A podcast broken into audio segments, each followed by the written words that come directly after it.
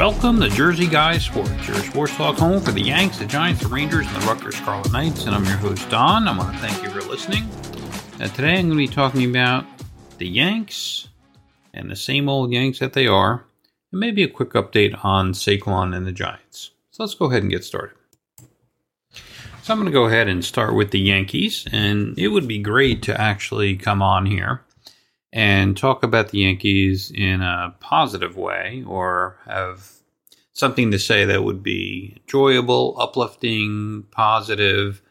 And I want to do that, but at the same time, this is a podcast where it's a no holds barred podcast. So I'm not here to pump anyone up. I'm not here to put anyone down. I'm just here to tell the truth. And once again, it's the same old Yanks, right? And if you watch Sunday night's game, Luis Severino couldn't even get out of the first inning, or even couldn't even get out of one out in the first inning before the Yanks were losing five nothing. It was just ridiculous. It was one of the worst starting pitching performances he's had, and that's saying something because he's been just awful. He probably pitched himself out of a starting pitching role this year for the Yanks. That might be the last time we see Severino start for the Yankees this year, or ever. Who knows? Depends on how things go he pitched so bad that it's hard to imagine when Nestor Cortes comes back soon that Severino will have a spot in this rotation. He's going to have to go to the bullpen. He's going to have to do something else. But he was such a disaster, and he continues to be such a disaster that it's hard to put any kind of positive spin on this, even if you wanted to.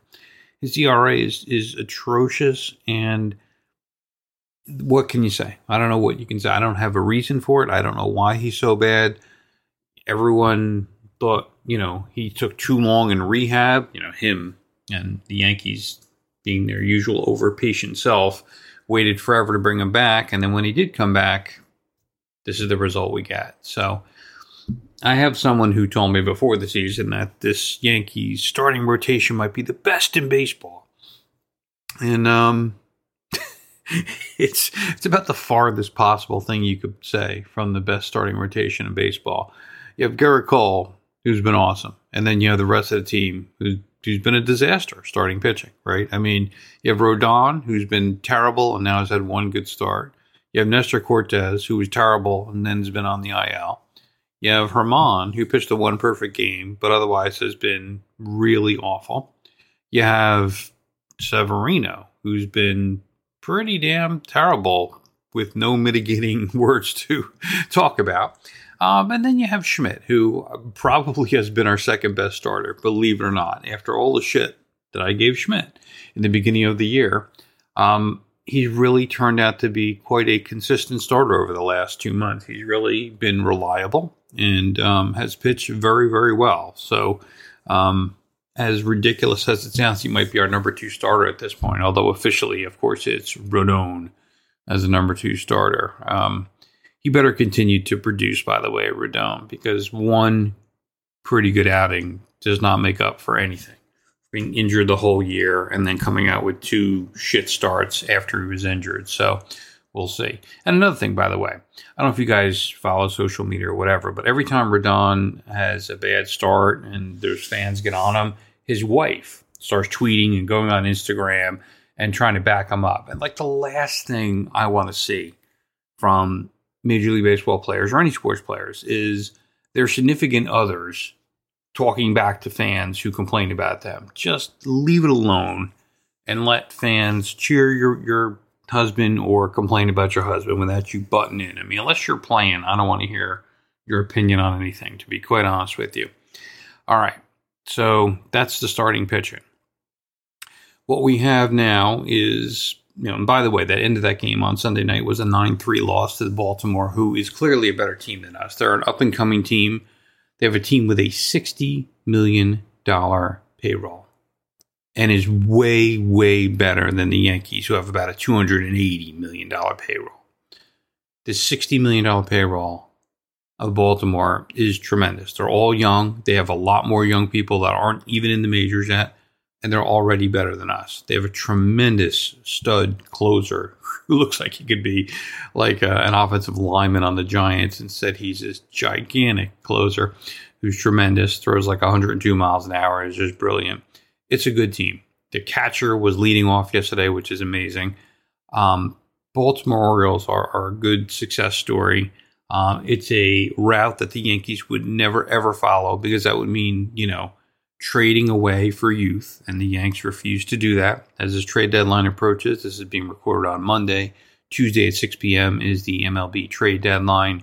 Who knows what the Yanks are doing? They've sat still here, so at this point, all of the players that they could have gotten to help them, or most of them, have been traded to other teams. Um, and if they wanted to sell, which again, I don't think they will, they probably waited too long because other teams have probably gotten players that they wanted rather than Yankee castoffs. Again, I, you've heard this on this podcast many times how Gleyber Torres should be traded. The Yanks probably won't do it. But there are, you know, problems with this team that go beyond Judge not being in the lineup. And we've talked about them and Stanton, Rizzo, and LeMahieu underperforming this year have really just certainly killed this team, in addition to some pitching problems lately. Stanton, let's talk about the last 40 games. The last 40 games, people are praising Stanton lately because he has a couple homers. 174 he's batting in his last 40 games. Who gives a shit about a couple homers in the last couple games? He's batting 174 over a period of a month and a half. 40 games, he's batting 174.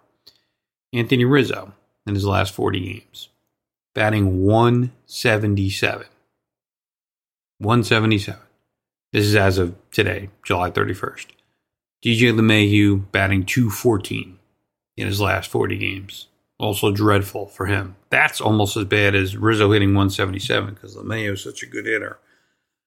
174, 174, 214 batting average over the last 40 games for those three. It's very, very hard for a team to win with established, good hitting veterans hitting at that kind of clip. Now, obviously, I would think it's obvious they won't hit that way for the rest of the year, but whether they do or they do not, this team is not built in a way that's conducive to beating any kind of good young athletic teams in the playoffs. There are consistent and systematic issues with the management of this team in the way that the team is built and the way that they use analytics that led to where the Yankees are now. And that's a situation where they are stuck. The Yanks are stuck because there's not a lot of things they can do. They don't have a lot of good assets to trade, meaning even if they wanted to sell, the pieces that they want to sell aren't even that attractive to other teams. So it'd be hard to get a good return, other than, say, Gleyber Torres. I mean, if they wanted to trade off some pitchers, they have a lot of good relief pitchers. They could trade, you know, maybe people think Michael King would be really good, or I don't know, Marinaccio or someone. It, you have to find assets that will return young, good players for the future. You have to not clog up the infield, and you have to let some of the youngsters come to the majors, get Gleyber Torres out of the way, so you can have Volpe at short, Peraza at second, maybe the other way around, and start building your middle infield of the future, right? Stop clogging it up with Gleyber Torres being there right? You have to have some young people playing the outfield. You have to have athletic people playing. The, you have to have better pitching. Now, trading away seven young pitchers in the last two years for Frankie Montas and Joey Gallo really, really depletes your young pitching staff. So there's not a ton of youngsters that can be brought up. But you know what? We brought up what? Vasquez, who was really good, and Brito's been not as good. But we've had a couple really, really good starts from Vasquez, the, the, the couple times that he was brought up. Now, will the Yankees take this approach and try to build for the future?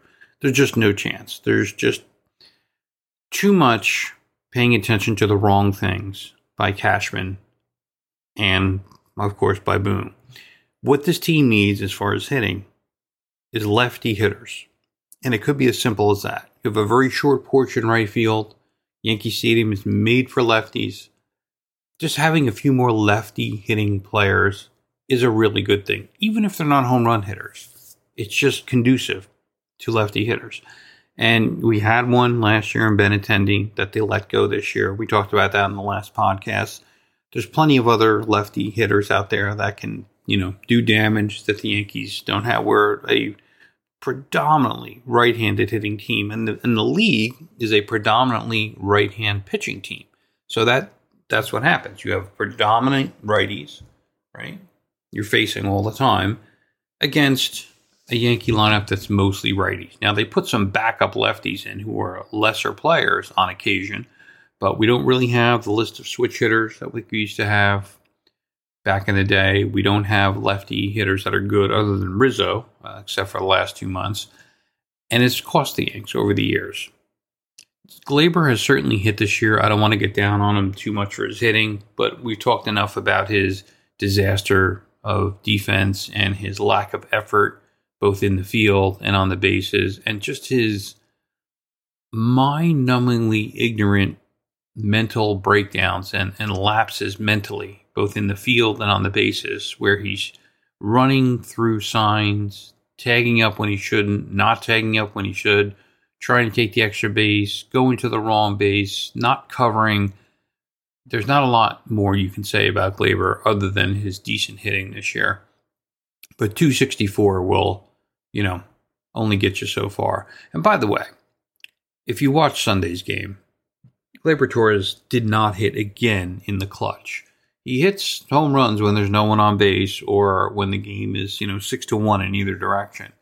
But he's got that whole A Rod thing when A Rod was on the Yanks, in that in a tie game or close game with two outs and runners on, he's not getting a hit. And he hasn't done that in quite a long time, even though his batting average is still decent he has not gotten a clutch hit, meaning when we really need it, for a long time. And he had two situations on Sunday before there was a complete blowout that he could have actually contributed to the Yankees starting to come back. And he didn't do that. But, you know, what are you going to say?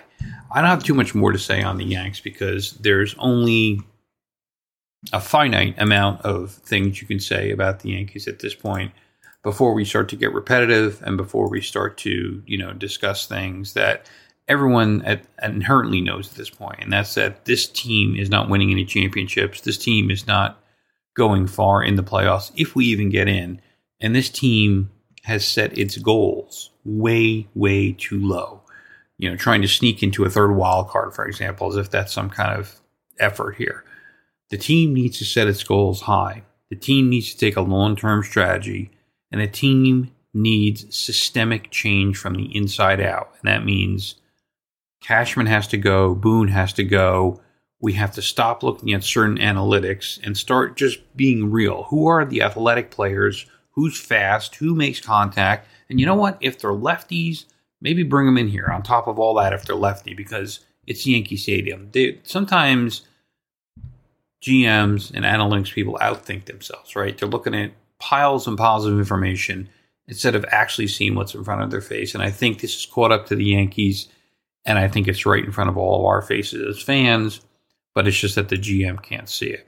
And that's all I have to say about the Yanks. I want to go ahead and just touch very, very briefly on the Giants before I'm out of here today.